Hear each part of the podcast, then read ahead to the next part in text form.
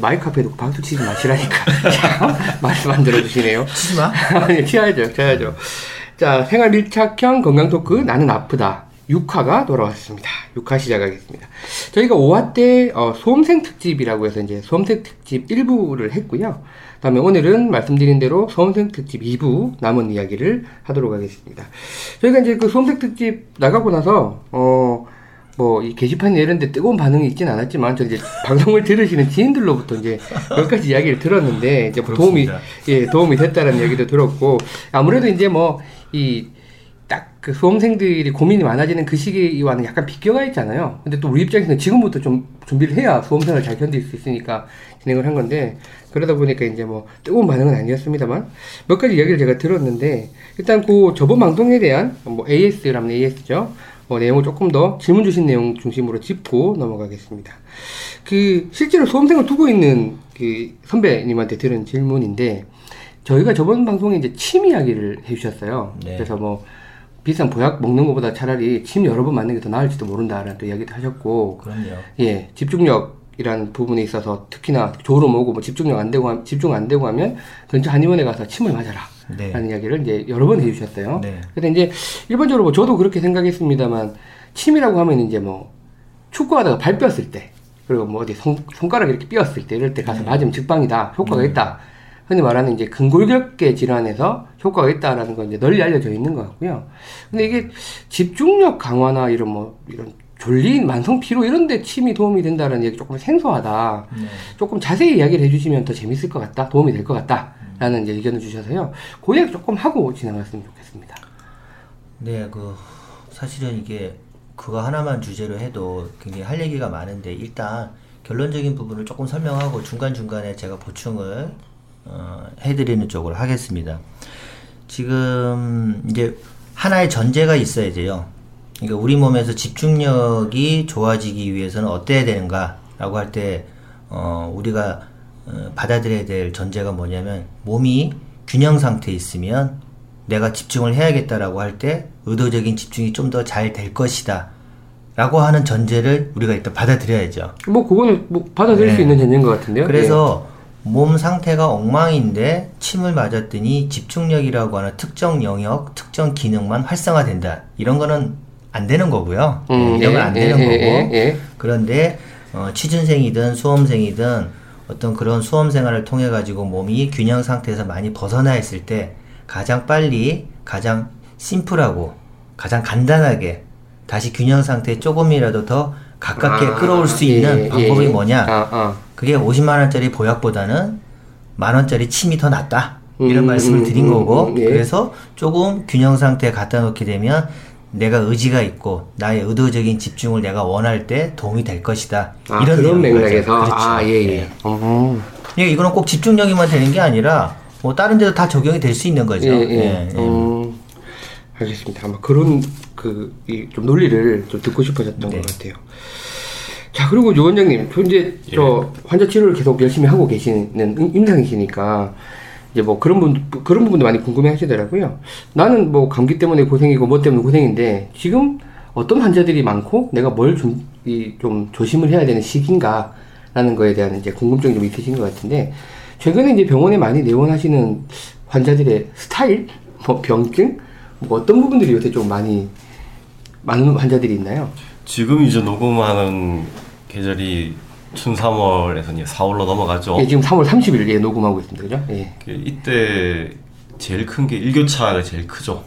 어, 좀 무시무시합니다. 저 네. 주말에 보니까 세종시 기준으로 처음에 아, 침 최저 기온이 1도고 네. 낮 최고 기온이 16도예요. 예. 이거 무려 15도 차이가 나니까 아침에는 막 추워서 어쩔 줄을 모르겠고 낮에는 반팔 입어도 될 정도로 이제 따뜻하고 네. 이렇- 이렇더라고요. 그요 일교차를 견디기 힘들어하는 분들이 계시죠. 예.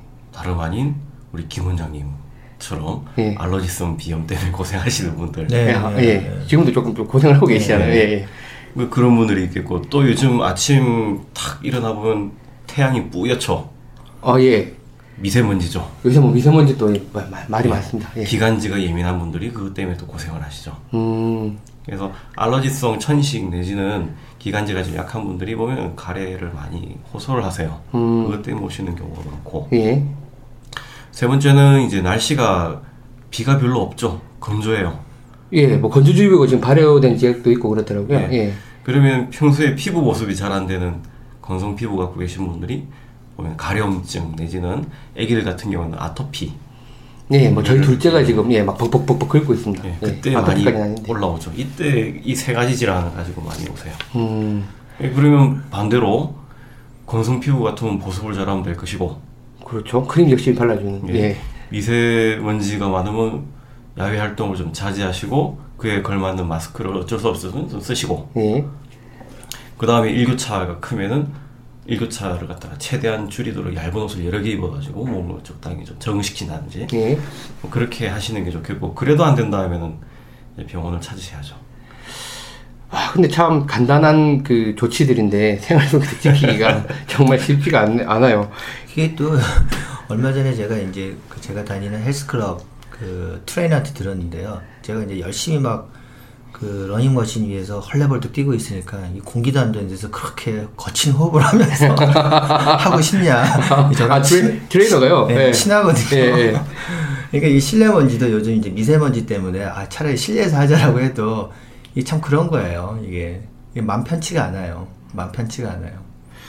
참, 이거 어떻게 해야 될까요? 이게. 예. 뭐 공간 이동밖에 답이 없다고 생각을 합니다. 서울에 살면서 뭐 강남에 살면서 강남에 살면서 강남이 전국적으로 이제 구 단위까지 쪼개가지고 그 했을 때 미세먼지 농도가 그뭐뭐 2등 정도 하거든요. 뭐 예. 차도 많고, 예. 예, 뭐, 뭐 녹, 차 녹지, 많고, 녹지도 없고, 부동 또 이게 부동산 재개발도 많고 예, 예. 예. 그래서 뭐 그거 생각하면 이 강남구에서 마시는 공기 생각하면 뭐 다른 건 아무것도 할 수가 없는 거죠. 그러니까 이건 어떻게 보면 의학적으로 접근할 게 아니라 다른 면으로 이거는 예, 예. 접근을 해야 예. 돼. 아니, 이제 제가 이제 저희 부모님이 그 계룡산 밑에 사시니까요. 네, 아, 어, 거기, 좋은 데 계시네요. 거기는 반딧불이 살고 집안에 음. 반딧불 보신 지 진짜 오래됐죠. 예. 반딧불이 살고 은하수가 약간 보일 정도의 공기거든요. 오. 밤에 가면. 거기서 제가 이제 뭐, 한 이틀 이제 뭐 부모님 댁에 주말에 자고 오면 진짜 아침에 컨디션이 달라요. 탁 깰 때 되게 상쾌, 상쾌하게 탁 깨는데, 아, 참 이거 또 뭐 일 때문에 서울에 살지 않을 수는 없고, 뭐 대도시에 살지 않을 수는 없고, 이런 거에 대한 좀 비책을 좀 마련해야 될 것 같습니다. 지금 당장은 없지만, 네. 예, 의료인들이 해주셔야죠. 예. 그러면 의료인들이 대거 국회로 대통령도 나오고 예, 그 선거를 앞두고 있죠.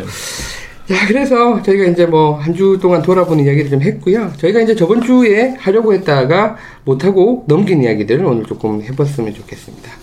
자, 저희가 이제 저번 주, 그 저번 5화 방송에서 그 수험생에 관련된 이야기 중에, 어, 만성 피로, 그리고 그 집중력 저하에 대한 얘기를 했었고요. 그 연결해서 조금 더 이야기를 해보겠습니다.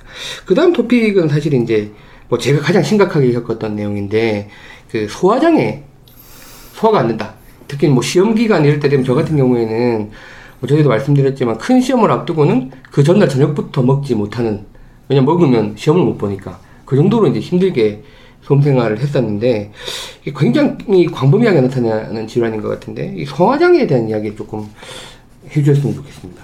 제가 그 이제 그 그러니까 우리가 이제 삼시세끼를 늘 잘 먹는 게 이제 중요하다고 생각을 하고 그게 이제 올바른 모습이라고 이제 생각을 하지 않습니까? 예, 어, 그런데 이를테면 우리 빨대님처럼 시험 큰 시험 전에 굉장히 소화가 힘들었다고 하면 제 생각에는 안 먹 그 한 두 끼 정도 그날 전날 저녁 예, 뭐 아침 시험 당일 아침 안 먹는 거 크게 문제 되지 않는다고 저는 생각을 해요. 음, 그렇게 속을 비워놓은 상태에서 예. 시험을 보는 게 그리고 중간에 어, 그 굉장히 소화하기 좋은 형태의 예. 어, 그 시험을 치러내기 위한 지난번에 뭐 마지막 문제를 못 썼다면서요? 못 풀었습니다. 예, 네. 진짜 힘이 없어서 못 풀었어요. 제가 예. 그때 뭘 미음이라도 중간에 예전에 그 조련 선수께서 현해탄을 건너갈 때 중간 중간에 튜브로 된 걸로 이 죽을 먹어가면서 갔거든요. 아 그렇죠. 뭐 예. 워낙 그때 에너지 많이 쓰는 네, 운동이니까요. 그러니까 그런 정도를 그 준비를 해가지고 보충을 해가면서 시험 보는 게 참 맞다 이거죠. 제가 음. 아는 한의사 선생님 중에서는 꼭 무슨 그 공부를 좀 해야 되고 있을 때는 파두라고 하는 약재가 있어요. 파도? 예. 파도?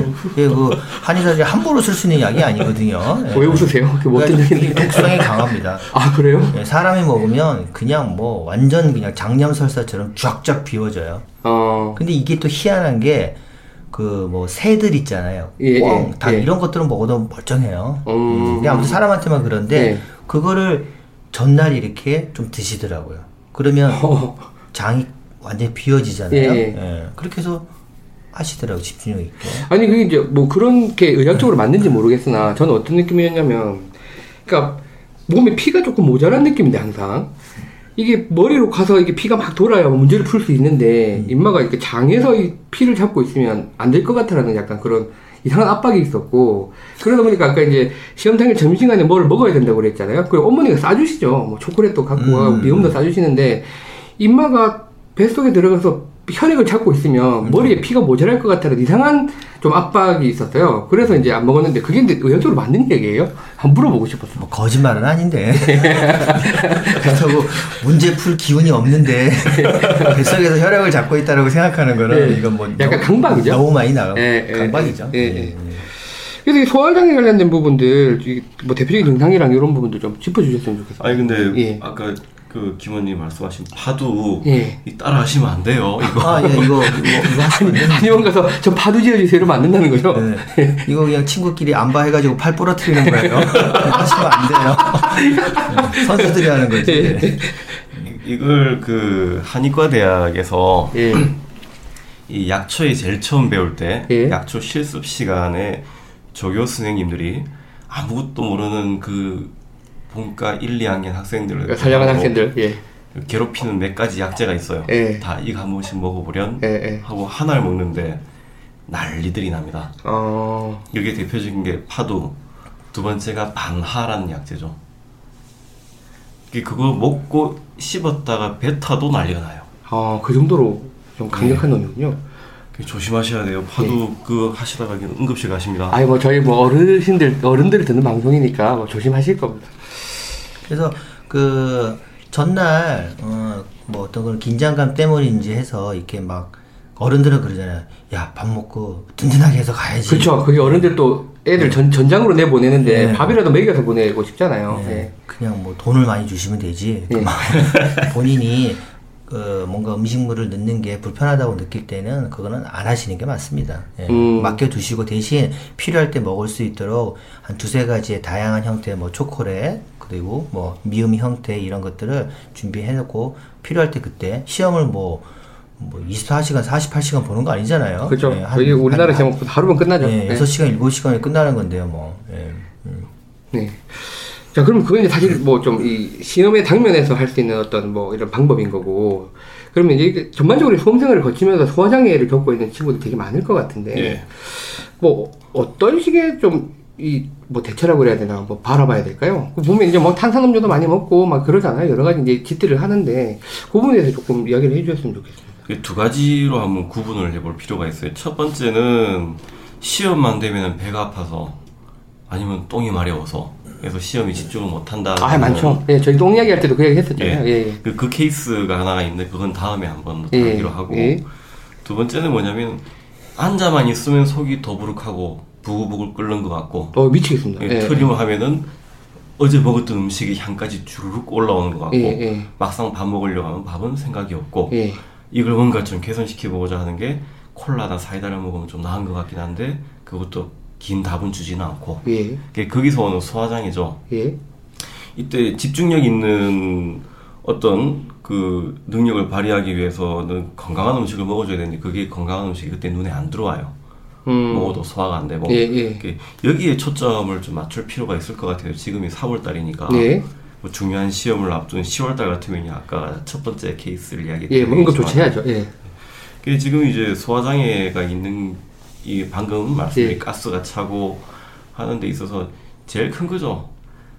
억지로 주위에서 뭘 먹는 걸 권하는 거예요. 공부를 해야 되니까 이걸 먹어라 저걸 먹어라. 계속 뭐 접시에다 뭘 갖다 주시죠. 방에 앉아 있으면 예. 어머님들이 예, 사과도 깎아주고 뭐도 깎아주고 뭐 예. 밥도 계속 차려주시고 막 하니까 그리고 막상 보면 자기는 먹고 싶은 음식이 딱 정해져 있고 음, 네. 근데 그걸 먹으면 또 소화는 안 되고 아, 예, 어우 잘 하시는데요. 예. 그 거기서 이제 부모님들이 해주실 게 뭐 먹고 싶은 거 있으면 이야기해 하고는 아예 음식을 안 주시는 게 되게 중요하죠. 어, 어.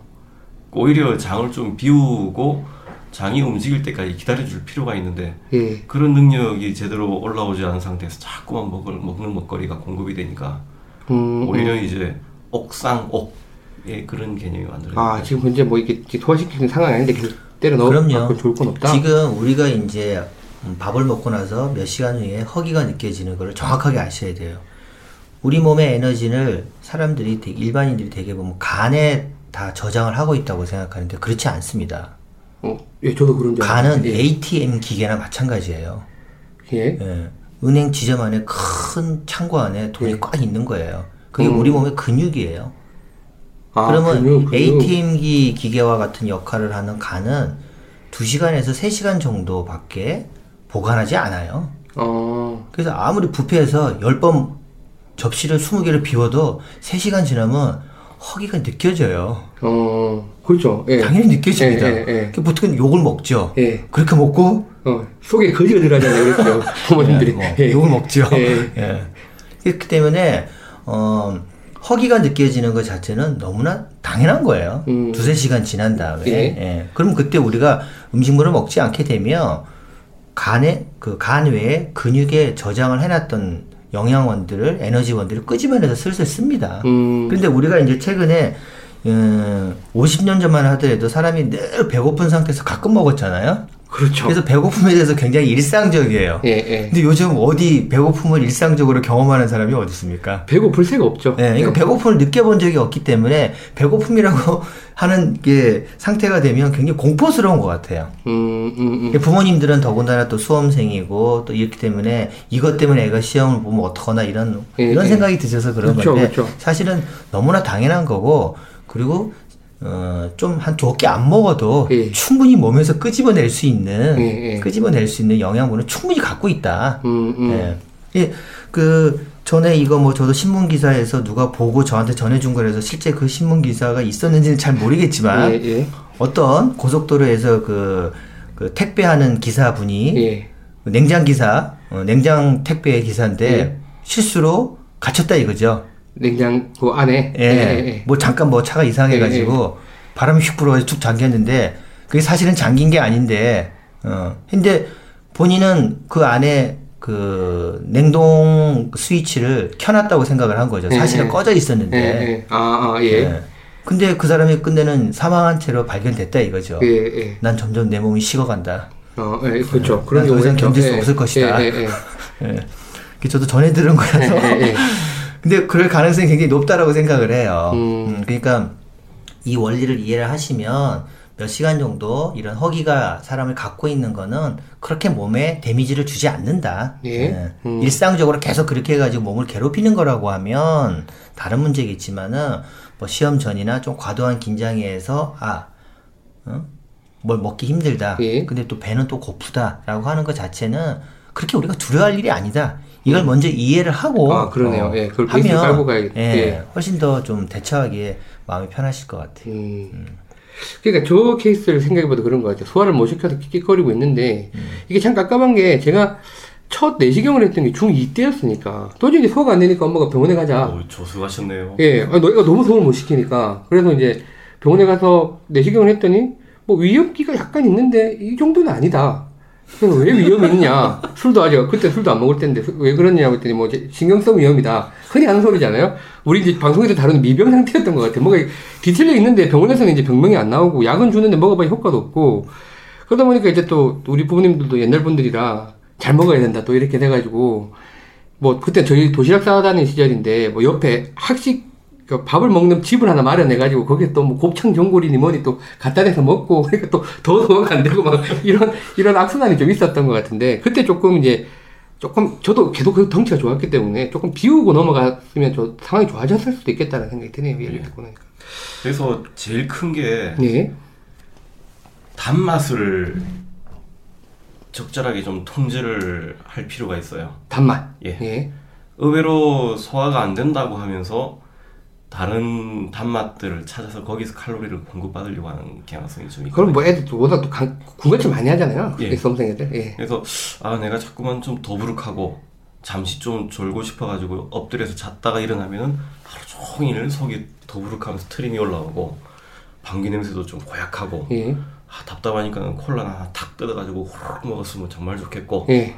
이런 분들한테 제일 먼저 해야 될 게 빈속의 단맛들을 먹는 아, 거를 어, 어. 한 일주일 정도만이라도 통제를 해보면은 예. 속이 많이 바뀌어요. 예. 음, 맞아요. 음, 음, 음, 음, 음. 그건 뭐 꼭 해봐야 될. 예, 그렇죠. 예. 과일도 단맛이라고 생각을 꼭 하셔야 됩니다. 음, 음, 과일은 예외가 아니고 예. 단맛 나는 운동은 없을까요?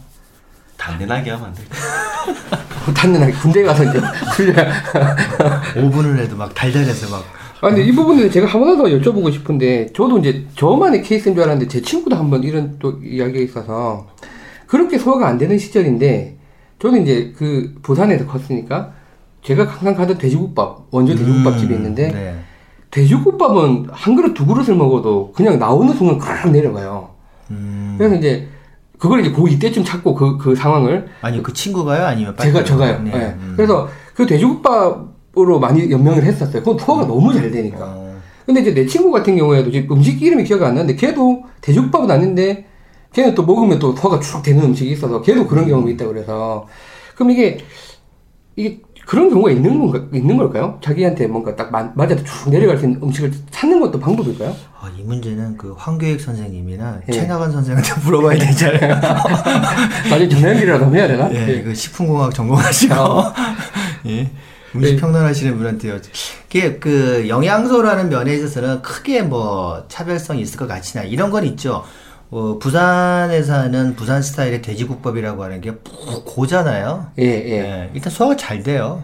어, 고아놓기 어, 때문에 어, 예. 우리 위장에서 해야 될 일을 반쯤은 가마솥에서 일단 끝내놓기 때문에 아. 그 소화가 잘 되죠. 예, 예. 예, 같은 단백질이라고 해도 예, 소화가 잘 되는 게 있고 그런데 아마 저는 어쨌든 음식이라고 하는 거는 어쨌든 그 컬처가 굉장히 음, 중요하잖아요 예, 사람한테는 예, 예. 예. 영양분 때문에 먹는 게 아니라 그 요리라고 하는 형태의 그 맛과 어렸을 때부터 뭐 누구랑 가 예를 들어서 만약에 그 빨대님이 예. 그 돼지국밥 먹을 때 아버님한테 뒤통수 한 대 맞았다고 쳐봐요 아, 초등학교 아, 6학년 때 그거 예. 먹겠어요 그거 안 먹죠. 예. 아, 뭔가 이렇게 좋은 어떤 기억이 있었을 거라는 생각이 들고 아, 저희가 돼지국밥을 먹는 게 일주일에 한 번 먹는데 음. 네. 가족끼리 다 같이 일요일 아침 항상 목욕을 가요. 음. 그 목욕하면 분위기 좋죠. 뭐 그렇죠. 이때도 고생했고 아버지도 음. 등 밀고 음. 서로 그러고 나서 와. 나와서 돼지국밥을 먹는 게 이제 연례 행사에 매주 거의 했었거든요.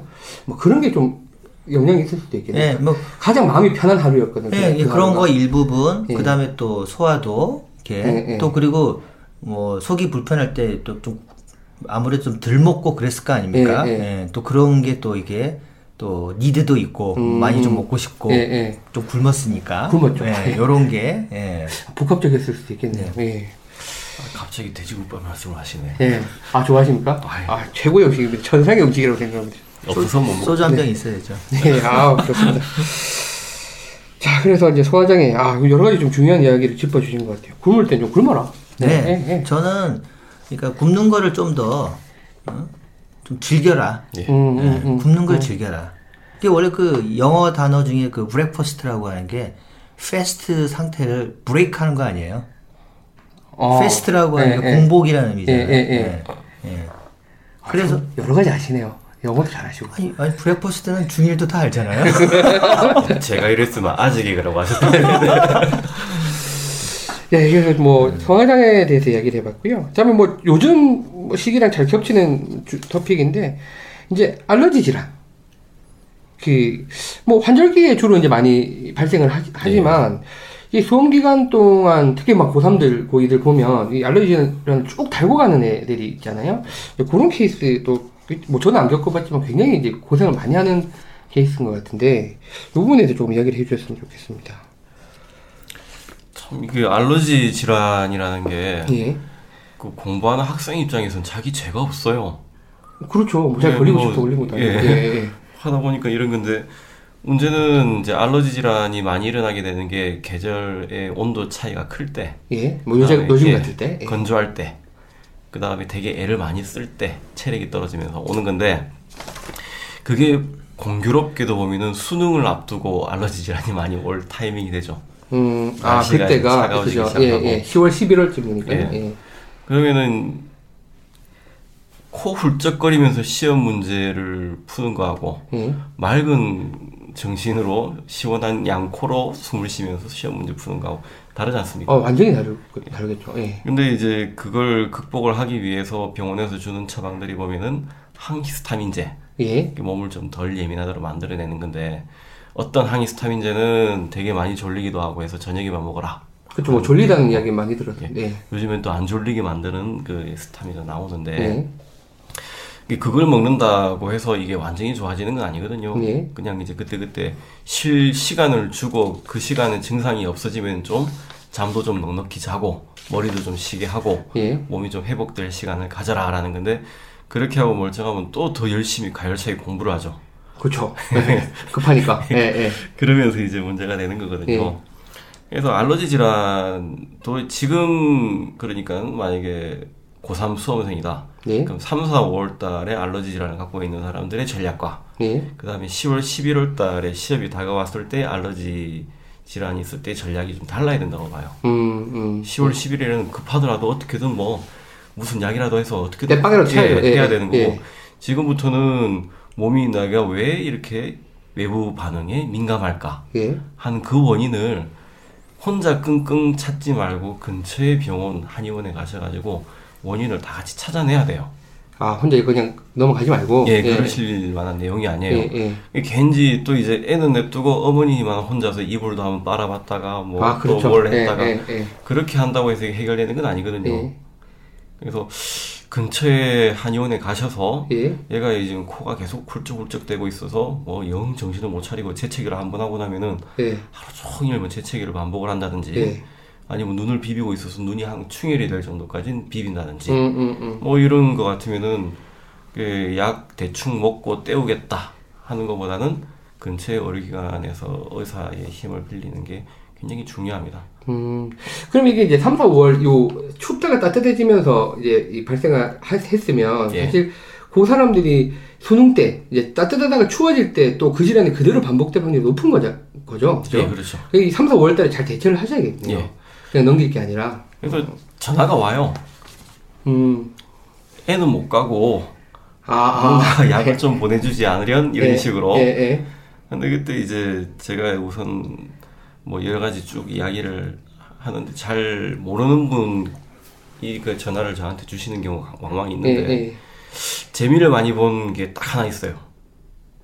어떻게 봅니까? 양말 신고 디비자기. 전문가님 푹 자란 말씀이시죠? 아니요. 예. 엎어져서 자야 돼요. 엎으셔서 자야 돼요? 그렇게 뭐, 말씀하신 거 농담, 아니에요? 농담이 아니에요. 나 몰라.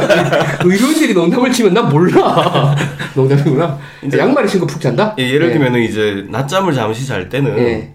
그럴 필요가 없는데 예. 내가 작심하고 누워서 한번 푹 자보겠다. 뭐, 예, 그렇겠죠. 그 같으면 꽤긴 시간을 자게 될 수도 있거든요. 예. 한 시간 이상씩. 예, 그땐 체온이 떨어져요. 예, 그때 몸의 체온을 적절하게 유지를 해줘야 되는데 예. 알러지성 비염이나 등등의 이런 알러지성 질환 갖고 있는 분들이 이불 속에 손발을 집어넣고 자는 경우가 거의 없어요. 음, 대부분 손발을 다 이불 바깥으로 내놓고 자요. 예, 예, 깝깝하다는 미명하에. 예, 그러면 체온이 떨어지죠. 예. 그럼 비염이 더 심해질 가능성이 많아요. 아침 아. 일어났을 때. 아, 그긴 잠을 잘 때 수면 양말을 더 덤한 거 좀 따뜻한 예, 걸로. 신어보고 주무시라. 아, 그럼 확실히 이제 많이 수업 경험도 도움이, 도움이 됐었다. 어, 이건 뭐, 굉장히 좋은 팁인 것 같아요. 그 제가 침낭에서 예. 자본 적이 있거든요. 예전에 침낭 얘기 잠깐 하셨었어요. 예. 예. 그 집에서요. 예. 집에서요. 예. 그 지금 아마 그 원장님 아마 유 원장이 양말도 끼고 신고 그다음에 어쩌면 장갑도 껴야겠죠. 예. 예. 체온 조절이 문제라면. 예, 손발에서 체온이 많이 날아가니까. 근데 좀 더 이렇게 그 해결할 수 있는 방법은 집에서 잘 안 쓰는 얇은 두꺼울 필요는 전혀 없으니까 예, 예, 실내니까 음, 그런 아주 제일 싼 그런 침낭에 들어가 있는 것도 방법인 것 같은데. 어, 그- 정말 좋은 방법인 것 같아요. 그, 그리고 그 고맘때 애들이 이제, 저는 이제 고맘때 남자애들 짐승이라고 표현하는데, 뭘 좀 이상한 걸 좋아하잖아요. 그래서 한번 침낭에 들어가서 자라 이러면 되게 좋아하면 들어가서 잘것 같아요. 그렇잖아요. 우리 어릴 때 생각해 보면. 그래서 뭐, 사실 뭐 애한테 침낭 골라라 그래도 될 것 같고, 야, 너 침낭에서 한번 잡아. 이러면 애, 애랑 되게 재밌어 하면서 들어가서 잘 것 같네요. 침낭도 써볼 근데 만한. 이제 꼭 그 양말을 권하면은 예. 꼭 그분들이 하시는 말씀이 있어요. 예. 양말 신는 거 싫어해요. 그렇죠. 집에 예. 가면 제일 먼저 하는 게 양말부터 벗어다니는 예. 양말 신고 안 잘 것 같은데 예. 라고 하시거든요. 예. 예. 아니, 새 양말 신어야죠. 양말도 싫다니까 걔들은. 발 닦고 그래서 이제 샤워하고 새 양말 신어야지. 제가 권해드리는 게 그냥 수면 양말 예. 쏘는 셈 치고 한번 신고 자봐라. 음, 음. 자다가 나도 모르게 벗는 한이 있더라도 음, 음. 신는 게 훨씬 이득일 수도 있다. 음. 그렇게 해서라도 안 되면은 그때 이제 한번 오셔가지고 상세한 진찰을 해보자라고 하거든요. 음. 그래서 양말 신고 디비자기 예. 아니면 침낭 그래서 푹 자기. 예 저 디비지 한다고 해서 그 엎드려 주무시는 거 아닙니다. 예, 저기.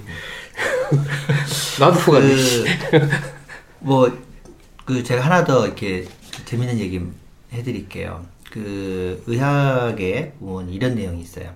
그러니까 위생의 역설이라고 하는 음, 예. 몇개 예, 있는데, 이건 통계적으로는 이거는 확실해요. 그러니까, 그, 기생충이, 우리 위생이 아주 개인 위생이 좋아져 가지고, 사회 위생도 좋아지고, 개인 위생도 좋아져 가지고, 이제는 뭐, 그, 기생충이 몸 안에서 검출되는 경우는 거의 없죠. 예. 예. 그렇게 되고 나서부터 알러지 질환이 굉장히 늘었다라고 하는 통계가 있거든요. 아, 그 기생충이 좀 예, 그리고. 우리, 우리 로 치면 뭐 한 4, 50년 전 그런 어떤 환경을 갖추고 있는 뭐 아프리카나 뭐 동남아시아나 이런 몇개 보면 기생충은 있을지언정 알러지 질환은 절대 OECD 국가처럼 없다라는 거죠. 아, 어, 그거는 주목할 만한 예. 예, 결과네요. 예. 그리고 사실 그 기생충이 진화론적으로 보게 되면 인간하고 굉장히 초기에 공생을 하기 시작을 해요. 흔히 얘네들이. 일반적으로 기상, 기생이라고 하잖아요. 기생. 예. 그리고 공생이라기보다는. 기생하는 애들의 특징이 뭐겠어요? 숙주를 절대 죽이지 않거든요. 그리고 살아있어야 빨아먹으니까. 예. 그리고 그 숙주가 죽으면 다시 다른 숙주로 가야 되는데 그 기생충 같은 이런 애들이 다른 숙주한테 가- 어, 말을 갈아타기가 쉽지가 쉽지 않아요. 않죠. 예. 예. 이게 어지간하면 자기가 필요한 것만큼만 뜯어먹고 신세를 지고 예. 계속 이 숙주한테 더 이상 해를 안 끼쳐요. 음, 그렇게 진화했겠죠. 예. 특별히 이런 경우는 있어요. 어떤 특정 기생충 같은 경우에 우리 중요 장기, 뭐 간이나 간디스토마나 아니면 뇌 같은데 침투하는 애들이 있어요. 예, 예, 예. 이런 유별난 놈들을 빼고. 그냥 뭐 해충, 요충. 이런 정도의 이런 평범한 기생충 애들은 절대 숙주를 성나게 하지 않아요. 음. 예. 그리고 얘네는 우리 보통 보면 어, 초식 동물, 육식 동물 해가지고 그 식생이 딱 정해져 있잖아요. 예. 근데 기생충은 뭐냐 이거죠. 음, 그러네요. 얘는 숙주가 먹는 대로 먹어야 돼요. 예, 예. 예를 들어서 채식주의자한테 들어갔어요. 예. 걔는 평생 풀만 봐서. 풀만 먹어야 돼. 똑같은 회충이어도. 예, 예. 근데 고기 많이 먹는 사람한테 자리를 잡았으면 고기 먹 걔는 고기만 먹어야 돼. 예, 얘는 예. 그래도 투덜거리지 않아요. 예. 적절히 얻어먹고 산단 말이죠. 그리고 얘네들이 뭘 하느냐, 어, 미세 면역 작용이 있잖아요. 예. 알레르겐이라고 할 수 있는 뭐 작은 먼지나 뭐 이런 것들이 들어왔을 때 면역계가 화들짝 반응을 하는 게 그게 알러지잖아요. 예. 항히스타민제라고 하는 거는 그런 반응하지 말라는 얘기인 거고 예. 거두절미. 근데 원래 이 기생충이 그럼 어떤 역할을 했느냐? 그런 어, 미세 면역 세포들이 예, 예. 발동하기 전에 지도 거기 신세 지니까 예, 예. 야, 어지간한 건 내가 알아서 할게. 어, 너무 그렇게 너무 신분이 그렇게 와. 아, 왜 그래 나도 나도 나도 뭐 해야지 예, 예, 예. 이런 측면이 분명히 있는 거라 이거죠. 음, 예. 기생충 때문에 뭐 평균 수명이 짧아지는 이런 예는 극히 드물어요. 예. 기생충이 전혀 노출되어 있지 않았던 서울에서 강남에서만 살았던 다섯 살 여섯 살 애가 시골에 할머니 집에 갔다가 그 개념 없는 시골에 있는 어떤 아저씨가 이상하게 뭐 그 민물회를 이렇게 쓱 줘가지고 애 엄마 안 볼때 음. 이래가지고 이상한 것들이 들어가 이런 경우가 아니라고 하면 기생충 때문에 문제 생기는 일은 없거든요. 예. 물론 그렇다고 해서 제가 기생충 알을 하나 먹어가지고 몸에서 하나 키우시라는 얘기는 아닌데 예. 이게 요런 어떤 그 상충 관계가 있다라는 음, 거죠. 음, 그래서 너무 애들을 막 너무 이렇게 막뭐 이렇게 씻기고 막. 예. 그래봐야 유관 유관적인 거 아니에요. 예. 진짜 본인이 정말 완전히 막 깨끗하게 씻겨갔다고 하더라도 그 현미경을 한번 보세요. 얼마나 미세먼지 드글드글한지. 음. 그래봐야 내 눈에서 보는 거거든요. 네, 그러니까 네. 애들이 흙 좀 묻히고 네. 어, 이런 거에 대해서는 너무 이렇게 예민하게 반응해서는 안 된다. 음, 음. 그리고 그게 이제 사실 알레르기랑 약간 연관이 있을 수 있다. 그렇죠. 이거는 통계적으로는 확실한 거예요. 음, 음, 예. 음. 예. 우리 애들 내가 더럽게 키워놓으니까 좀 그런 아니야, 이거. 흙을 어쨌든. 근데 이제 흙을 워낙 많이 도심에 있는. 아파트 예. 내에 있는 그 아니면 유치원이나 어린이집에 있는 그, 그 놀이, 모래. 놀이터 있잖아요. 예, 그 예. 모래 자체가 안 좋아 거기도. 그렇죠. 뭐가 많이 내려앉았어. 예. 예. 매연도 내려앉고. 예, 예. 하여튼 이상해 하여튼 거안 좋, 안 좋거든요. 근데 그냥 동네 야트막한 사는 서울 시내 강남구든 강북이든 어디든지 있으니까 뭐 나라가 산이 예, 많은 예. 나라예요. 그런 데서 이렇게 애들이 흙을 만지고 이렇게 하는 것들이 저는 아마 그런 이 예민한 그런 알러지 반응에 있어서 그러니까 원래 우리 우리랑 같이 오랫동안 지내왔던 이 기생충들 해야 할 일들을 기생충들이 그냥 구충약 하나에 그냥 전멸당하잖아요. 예, 예. 어, 그러니까 면역 세포가 바쁜 거죠. 음, 바쁜 거죠. 음, 이런 부분도 있습니다. 그렇습니다. 그러니까 뭐 저희는 이제 계룡산에 사, 사니까 네. 그 저기 돼지 감자 요새 많이 캐 먹잖아요. 음. 또 우리 저기 부모님 댁 앞에 돼지 감자가 또 이게 자생을 해가지고 지천에 열려 있었어요. 어, 그래서 이제 그걸 캐러 이제 들어갔는데 저희 이또 첫째가 거의 지가 굴을 파고 들어가서 캐고 나고 얼굴이 정말 흙을 다시 뒤집어 쓰고 나왔는데 너무 빨간색 예쁜 황토 온 거예요 그 흙이. 어. 그래서 아 이거 참 괜찮겠다 싶었는데 안 말리고 놔뒀었는데 네. 잘했네요. 네, 예, 네, 예, 네. 예. 아 어, 오늘 뭐가 굉장히 그 재밌고 도움이 되는 것 같은 느낌이 팍 오는데요. 좋은 방송이 될 것 같아요. 낮방송이라 그런 거야? 아 좋네요. 나, 낮에 오늘 하고 있잖아요.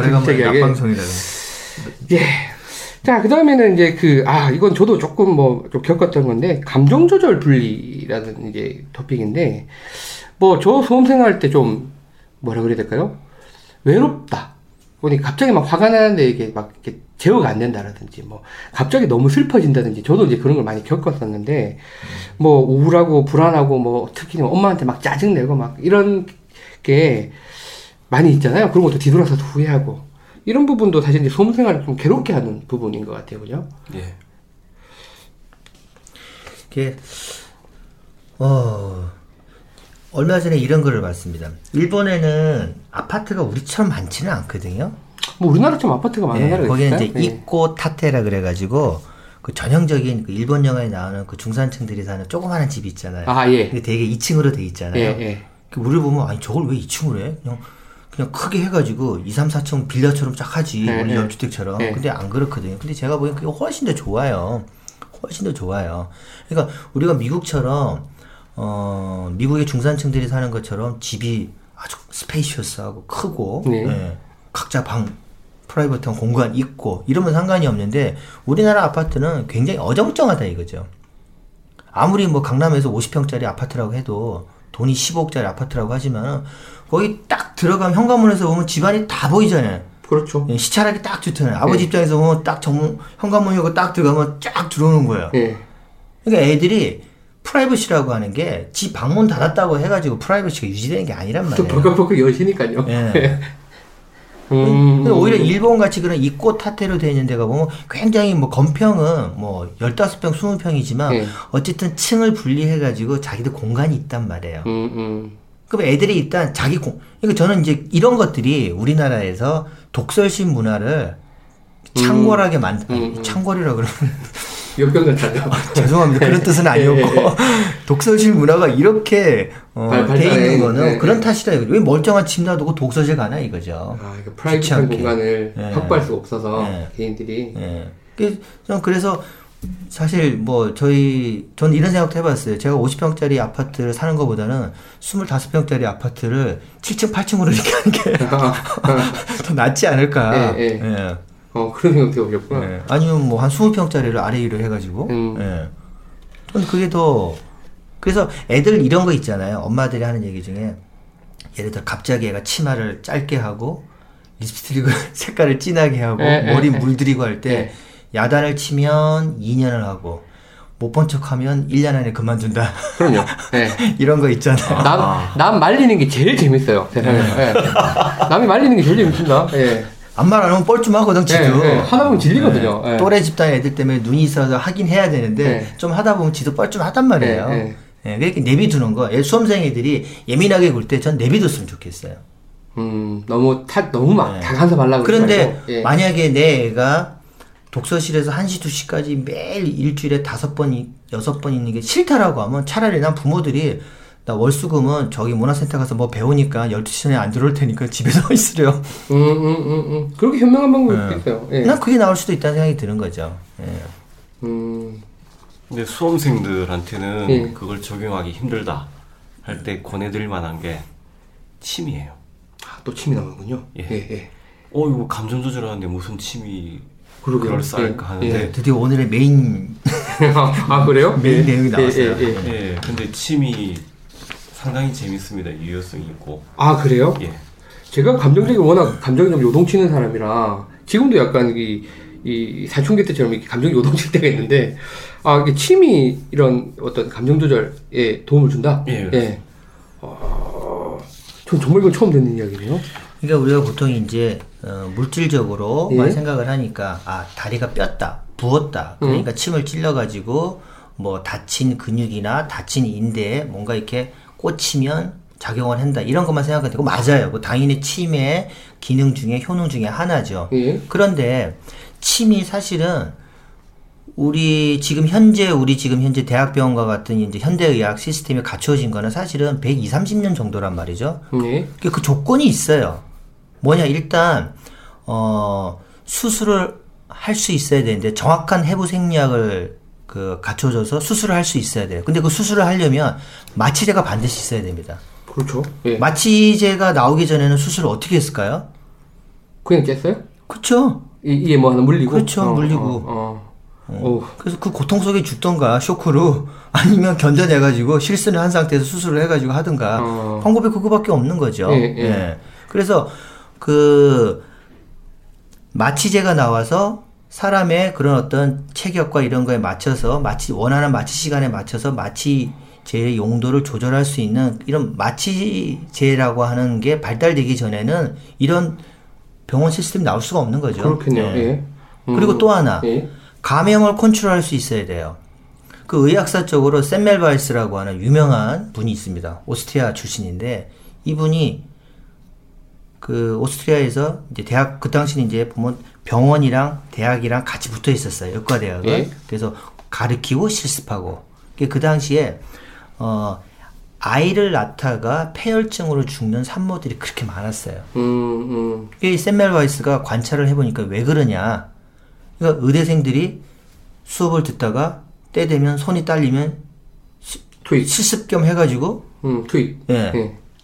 그 애를 낳는 과정에서 보조를 한단 말이죠. 예, 예. 그럴 때 그 간호사들 우리 지금으로 치면 간호사들 조산원들이 어, 옆에서 보조하는 경우하고 의대 실습생 애들이 보조하는 경우에 폐혈증률이 차이가 어마어마하게 나더라 이거죠. 음. 어디가 더 의대 애들이 했을 때 더 높았겠죠. 예, 훨씬 더 많이 죽더라 이거예요. 아, 그러니까 그 조산원이나 간호사들은 어째 손이라도 닦고 이 환자 하다가 이 환자 할 때 하는데 의대생 애들은 수업 듣다가 와가지고 그냥 막 예, 예, 예, 예. 하고 또 막 하고 예, 예. 막 하고 하니까 오히려 의대생들이 지식적으로는 더 많았을지 모르겠지만은 이 사람들이 보조한 경우에. 산모들이 사망률이 훨씬 더 높았다라는 음. 거예요. 그거를 젬멜바이스가 잘 관찰을 하고 아 이거 논문으로 발표한 거예요. 그래서 이 사람이 손을 갖다가 뭐, 아, 뭔가 그 감염원이라고 하는 개념 자체는 정확하게는 있진 않았지만은 음, 음. 뭔가 손을 깨끗하게 해야겠다. 음, 음, 라는 음, 생각으로 했더니 폐혈증 감염률이 비슷해졌다 이거예요. 어. 이걸 발표를 했어요. 예, 예. 그런데 불행히도 이제 이 사람의 불행은 거기서 시작을 하는 거죠. 그 당시에 그 의학계에서 안 받아줬어요. 저 미친놈이다 저거. 아, 그래서 이 사람은 실제 괴로워하다가 학교에서도 잘리고 아이고. 아마 제 기억으로는 말년에 정신 그 정신 과 병원에서 죽었을 겁니다. 아, 이런 아픈 사연을 딛고 오늘날의 그 의학 시스템이 된 거거든요. 예, 예, 예. 그럼 그 이전에 유럽이나 뭐 구문명권이라고 하면 대표적으로 유럽하고 그 중국이잖아요. 예. 그때 그러면 이런 어, 해부 정확한 해부 생리학을 기준으로 마취를 해가지고 감염을 컨트롤하면서 이런 의, 의학 시스템이 챙기기 전에는 어땠냐 이거죠. 다 비슷한 거예요. 그렇겠네요. 어차피 유럽이나 동양이나 뭐 중국이나 한국이나 정확한 해부학에 대한 지식이 쌓이기 전이고 어, 육안으로만 보는데 한계가 있잖아요. 예. 현미경이 나오고 뭐 이런 어떤 기기들에 의해 가지고 이제 이렇게 갖춰져가 가게 예, 되는데 그 전에 했던 것들이 다이 대동소이합니다. 예. 예, 히포크라테스가 했던 그런 의학의 형태는 한의학에서 했던 거하고 똑같아요. 그렇다고 해서 히포크라테스가 뭐 중국 의학에서 배웠다 이게 아니라. 서로 간에 똑같아요. 뭐 어차피 할수 예. 있는 게 정- 한정이 그런데 있으니까. 예. 유일하게 다른 게 한의학이 하나 있어요. 침이에요. 아 서양에는 없는데. 침은 없어요. 어. 침이라고 하는 게 그냥 단순 자극이거든요. 우리 주사하고 네. 주사기하고 침하고 또 이렇게 비슷하다고 생각하는데 주사기는 관이에요 파이프 네. 안에 내용물이 그 뚫려 있는 구멍을 통해 가지고. 집어넣기 위해서 네. 만든 거기 때문에 어떠한 주사기든지 간에 침보다는 굵어요. 안에 뚫려 있어야 되는 관이 예. 예. 관이니까. 침은 굉장히 두꺼운 침이라 그래도 주사기보다는 가늘어요. 예. 얘는 뭐냐면 인체의 외부에 그냥 자극을 하는 거예요. 그냥 찔러 넣는다. 예, 자극을 하는 거예요. 이건 물리적인 자극이거든요. 예. 우리 몸에 그 어떤 외부 물질을 넣지 않아요. 약도 넣지도 않고 한약도 쓰지도 않고. 하죠. 예, 예. 이게, 이게 정말 위대한 거죠, 이게. 그래서 사실은 이게 진짜 효과가 있는 거냐라는 또 반대로의 이 그런데 보면 이거의 효능이 밝혀지기 시작하는 게 아주 중요한 그, 그, 진, 그, 사건이 있다 이거죠. 이게 침은 이렇게 찔렸더니 나았다라고 주장을 하는데 그 몸에서 어떤 메커니즘으로 나왔냐를 설명하기 힘들단 말이죠. 예, 예. 그래서 그게 어떤 거하고 같이 궤적을 해서 치매 효능이 밝혀지기 시작하냐면 여기 이제 아주 우리나라 출신의 아주 유명한 그 과학자가 있습니다. 조장희 박사님이라고. 조장희 예, 박사님. 조장희 예. 박사님이라고. 이분이 저희 아버지보다도 연세가 많으신 분인데 정말 대단하신 분이에요. 그러니까 서울대 전자공학과를 졸업을 하고 석사까지 마치고 그 스웨덴의 읍살라라고 하는 대학이 있습니다. 예. 굉장히 유명한 대학입니다. 어, 예, 뭐 유명한 대신 못 들어봤어. 뭐 빨대님이 나온 그런 S대하고는 비교가 안 될 정도로 훌륭한 학교예요. 아, 예. 저도 별로 훌륭하다고 생각하지 않습니다. 뭐 우리 그, 그 우리 주- 우리 우리나라 학생들은 다 알 거예요. 그 린네의 그, 그 식물의 분류법 있잖아요. 아, 예, 예, 그 예. 린네가 웁살라 웁살라 대학 출신이에요. 어, 아주 네, 뭐 예. 오래된 학교고 1400 몇십 년대에 만들어진 예, 예. 학교. 거기에 이분이 이제 박사과정으로 공부를 하러 음, 가게 음, 거예요. 단돈 50불을 들고. 5만 원? 예. 예. 예. 아마 그때는 이제 뭐 중간에 뭐 아마 거기서 풀 스칼라십을 받고 갔겠죠. 예, 아마. 이분은 예. 그때 그랬을 거예요. 아마 자, 뭐 하버드에서 장학금 줘서 그걸 갔겠죠. 예, 예. 장학금 주는 데가 거기밖에 없으니까 인터뷰는 그런 게 안 나오는데 아마 그래서 갔을 거예요. 근데 그때는 이제 뭐. 뭐 전체적으로 선진국들이 한국을 많이 지원할 때니까. 예, 워낙 못 살 때니까요. 예, 그리고 예. 이제 수재 중에 수재가 이제 뽑혀서 가, 예, 유학을 예, 가잖아요. 예. 그래서 가셨어요. 거기서 이제 물리학하고 이거 한 거죠. 근데 전자공학을 전공한 양반이 핵물리학을 전공했단 말이죠. 왜? 예. 그거 해야지 장학금 준다고 했, 으니까 갔겠죠. 예, 우리 예, 그런 예. 경우 많잖아요. 예, 전공 바뀌는 예. 경우 많잖아요. 그래서 공부를 열심히 해가지고 거기서 박사학위도 취득하고 거기서 또 교수 노릇도 하고 음. 읍살라 대학교에서 예, 읍살라. 예, 예. 거기 경제학과도 굉장히 유명합니다. 아, 그래요? 경제학과 나오셨죠. 경제 별로 잘 모르는 네, 죄송합니다. 그 굉장히 유명하고. 그러다가 이제 미국으로 오게 된 거예요. 이제 그 당시에 그 전 세계적으로 이렇게 60년대 말 예. 이때 이게 그 반핵 운동이 막 음, 음, 음. 예. 예. 예. 그러니까 정작 핵물리학을 전공을 했는데 예. 반핵 운동 때문에 참 힘든 거라. 예, 예. 그때 미국에서 아 그럼 이거를 좀 평화적으로 핵물리학을 사용할 수 있는 아, 방법이 예, 없을까 예, 예, 예. 하고 이렇게 막 이제 평화적인 어떤 핵의 활용도에 대해서 연구를 많이 하게 됐던 거예요. 음, 음. 그때 이분이 거기서 이제 진가를 발휘하는 거죠.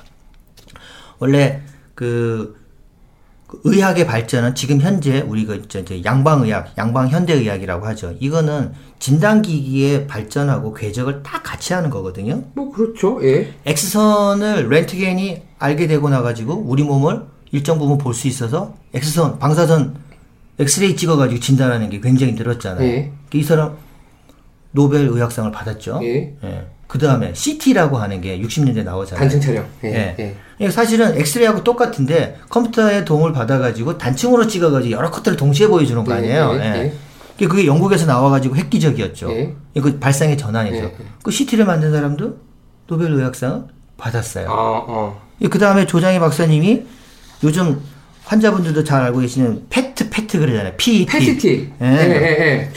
찍었어, PET-CT까지는 아니고 예, PET. PET. 예, 예. 어, 양전자 방출 단층 촬영 장치라고 해가지고 예. 이거는 뭐냐 엑스레이나 CT 같은 경우는 그 그건 엑스레이잖아요. 그죠? 예. 이거는 방사선 동위 원소가 방출되는 걸 활용해 가지고 인체의 내부 사진을, 영상을 캡처를 해내는 거죠. 예. 그러니까 엑스레이가 찍지 못했던 걸 보게 된 거죠. 예, 게다가 뭐 암환자들 예, 거. 암 검출도. 어마어마한 예, 거죠. 어마어마한 거예요. 그 다음에 우리가 요즘 많이 찍는 MRI라고 하는 거 있잖아요. 자기 공명 촬영. 네, 예. 이거는 일본 학자가 만들어낸 건데 이분도 이걸로 노벨 노벨 의학상. 의학상을 받았어요. 그럼 그래서 그래서 박사도 받아야겠네요. 다들 어쩌면 이분이 제일 유력하다. 어, 어, 어, 어. 왜냐면 엑스레이, CT, MRI도 받았는데 왜 예. PET는 안 주냐? 예, 예. 그리고 지금 조장희 박사님이 PET 자기가 세계 최초로 그 개발해낸 PET에다가 CT를 붙이고 이제 요즘 본격적으로 많이 하고 계시는 게 MRI를 붙이는 거예요. 음, 그러니까 페트의 장점하고 MRI의 장점하고. 그러니까 이것 때문에 볼 수 있는 게 뭐냐? 뇌인 거예요, 뇌. 아, 그렇게 이어지는군요. 뇌의 예. 영상을 너무나 구체적으로 상세적으로 볼 수 있거든요. 그래서 이거 가지고 이분이 뭘 하셨냐면 여러 가지를 하셨겠지만 우리 한의사 입장에서 볼 때는 치매 효능을 연구를 한 거예요. 아, 이게 찔렀을 때 어. 내가 어떻게 작용하는지. 아니 예를 들어서 우리가 막 소화가 안 돼. 예. 그러면 양방생이라고 하면 위장을 찌르든지 위장을 때리든지 해야 되는데 예. 괜히 손끝에 발끝에 찔러가지고 어 소화가 되네 이러니까 환장을 하는 거죠. 그러니까 이게 좀 이게 맞냐 맞냐 예. 여기에 분명히 뭔가가 매개체가 있는데 예, 그게 예. 뭐냐라고 했을 때 이 조장희 박사님은 뇌라고 하는 걸 생각을 한 거죠. 음. 뇌라고 예, 하는 거예요. 예, 예. 예.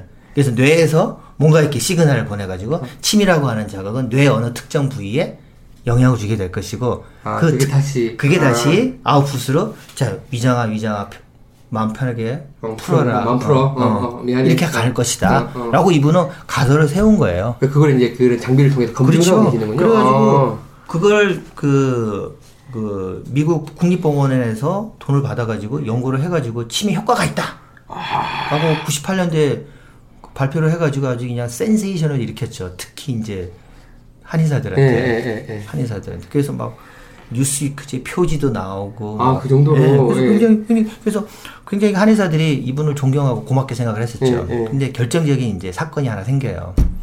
그러니까 우리가 한의사들이 한의과 대학에서 한의대생이 배울 때 정확한 취혈, 그러니까 취할 치자 경혈할 때 혈, 그 침구녕을 정확하게 잡아야 된다. 예.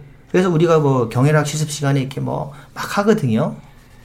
근데 사실 그게 잘 안 된단 말이죠. 왜냐면 기준도 모호해. 예.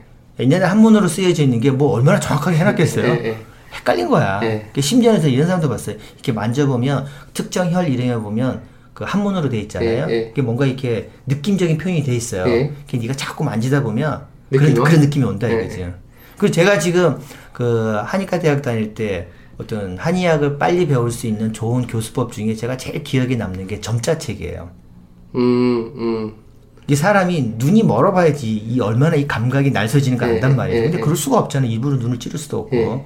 근데 이 손끝에 맥을 잡는 거든 취혈을 할 때든 이 손끝에 예민하게 정말로 정말 극도로 예민한 감각을 출현시키기 위해서는 눈을 멀게 하는 거죠. 서편지하고 똑같은 거예요. 눈을 멀게 하면 목이 튀는 거죠. 예. 눈을 감고 점자책을 이렇게 읽는 연습을 해서 그렇죠. 눈을 감고 점자책을 가지고 연습을 하는 거예요. 음. 그럼 이 손끝이 굉장히 예민해지거든요. 음. 예. 그렇게 해서 취혈을 하고 하는 거예요. 그런데 이분이 나중에 이제 또 결정적으로 자기 논문을 철회하는 사건이 생겨요. 아이고.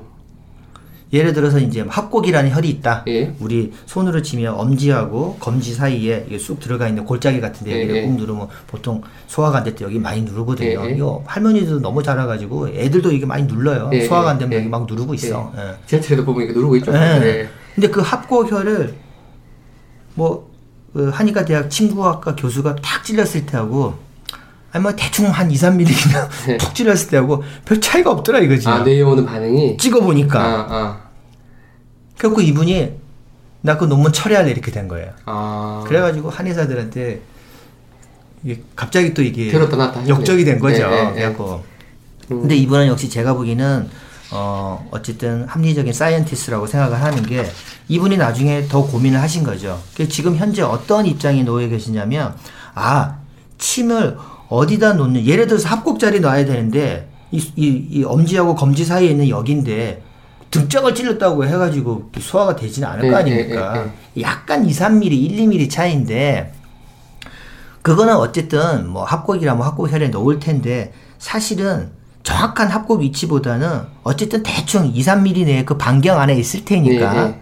더 중요한 거는 얼마 동안 오래 침을 꽂고 있느냐 아니면 얼, 얼마만큼 깊게 찌를 것이냐 음, 자극의 강도. 아니면 이- 이런 것들이 더 중요할 것이다라고 음, 음, 입장을 다시 바꿨어요. 아, 근데 이거는 우리 그 침과학 책에 나와 있는 아주 중요한 내용이거든요. 음, 음, 음. 보사법이라 그래요.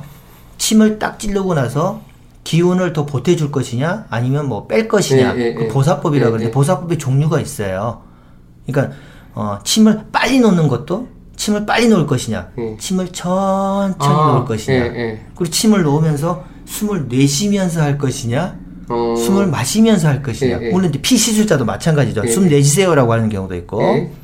그리고 경락 방향이 있는데 아 순행 방향으로 경락이 흘러가는 방향으로 찌를 것이냐 반대로 찌를 것이냐. 이런 여러 가지 그 보사법들이 있어요. 그게 저는 아마 이런 부분을 설명하는 거기 때문에 이 조장희 박사님이 이 페트와 MRI를 결합한 페트 MRI를 가지고 뇌에 있는 각 영역에 대한 기능적 매핑을 하는 작업을 하고 계시거든요. 아. 이걸 하면서 이 침과학에 대한 어떤 효과, 침의 어떤 근본적인 원리 이런 것들이 저는 100%는 아니라도 굉장히 많이? 네. 밝혀질 것이다. 예. 라고 생각을 합니다. 음. 그리고 뇌라고 하는 거는 우리 몸에 이런 작용도 해요. 신경 반사만 자꾸 뇌가 한다고 생각하는데 그렇지 않아요. 어떤 몸의 특정 영역에 염증이 있다라고 할 때, 아, 저 염증 빨리 회복하세요라고 하는 시그널도 보내거든요. 음, 음, 그러니까 침이라고 하는 자극은 뇌하고 연결이 되는데 이 뇌라고 하는 거는 단 신경적인 반응만 하는 게 아니라 이 운동신경, 감각신경 이런 어떤 것도 하고 그 다음에 자율신경도 조절하고 예. 그 다음에 몸의 호르몬 대사도 조절을 하고 예. 염증 반응도 조절을 한다. 음, 음, 이런 음. 입장인 거죠. 예, 예. 예. 어. 그래서 그 침이 다시 돌아오자면 이 감정 조절에도 이제 그렇죠. 예, 분명히 영향을 준다. 우리 몸의 감정이라고 예. 하는 게 신경, 호르몬. 엄마들이 왜 갱년기 때 날뛰니까? 그 호르몬 때문에 그런 거 아니에요? 그렇죠. 어, 응. 어. 그 침 맞으시라 이거예요. 사실 뭐 이게 이 청소년기 때 이 감정이 불안한 것도 사실 호르몬 때문에. 어. 그럼요. 예, 예, 예. 응. 그럼요. 예. 음, 그런 부분이 분명히 도움이 된다. 그래서 예.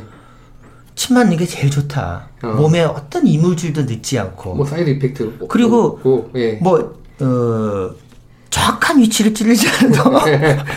물론 제가 이런 얘기하면 아마 대부분 한의사들이 저를 좀, 아, 그렇지 않더라고 어. 하실 건데, 아니, 저는 이제 한의사 버전으로 얘기하는 게 아니라, 예, 예, 예. 음, 그렇다고 해서 그 침 시술하는 게 대단히 감염의 위험성이 이런 거 아니거든요. 예. 예. 그러니까 자기 몸에 자기가 이렇게 뭐 이렇게 하다못해 뭐 침을 아니어도 이렇게 저는 학교 다닐 때 성냥개비로도 많이 썼어요. 어, 성냥개비. 예, 예. 이쑤시개는 상처가 나니까 그렇고 성냥개비로도 많이 썼어요.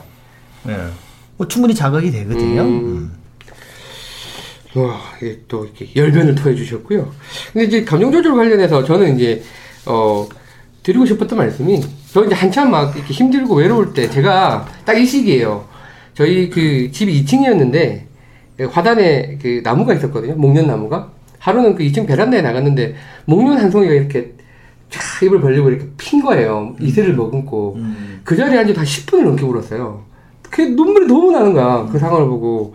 근데 그- 제가 그 정도로 좀 감정이 휘둘렸었는데 굉장히 많이 좋아진 게 사실은 이성 교제를 하면서예요. 그러니까 뭐, 뭐, 네 얼굴 어떻게 이성 교제를 했겠냐라고 찾아보지 마시고요. 지금 그 눈빛으로 찾아보지 마시고. 뭐, 이렇게 뭐, 특별히 누구랑 사귀고 이랬다기보다는 이제 옆 학교 여자 지- 중에 좋아하는 애가 생겼어요. 그래서 이제 걔한테 편지도 쓰고, 뭐, 학예회 하면 꽃도 바치고, 가끔 뭐 밥도 먹고, 이런 와중에 굉장히 심리적으로 많이 안정을 찾았었거든요. 아, 그럼요. 예, 그래서 저는 이제 뭐이 수험생들도 부모님한테 말씀드리고 싶은 게 애들 잘 알아서 하니까 너무 그 이성교제에 막, 막 눈에 불을 켜고 뭐 누구 만났어 만나면 지금 때가 어느 때인데 뭐 여자를 만나 남자를 만나 이게 오히려 더 독이 될 수도 있겠다 생각을 하고 있어서 예, 아니 물론입니다. 예. 너무 당연하고요. 그러니까 의학을 우리가 생각을 할 때, 그러니까 사람이 서울대학교에서 태어난 게 아니잖아요. 한국 애들이 예, 공부하기 위해서 태어난 게 아니란 말이에요. 그럼요 행복하게 살려고 태어났죠. 우리가 예. 생물학적 관점에서 보게 되면 사람이 왜 태어났냐 이거죠. 우리 고양이가 왜 태어나죠?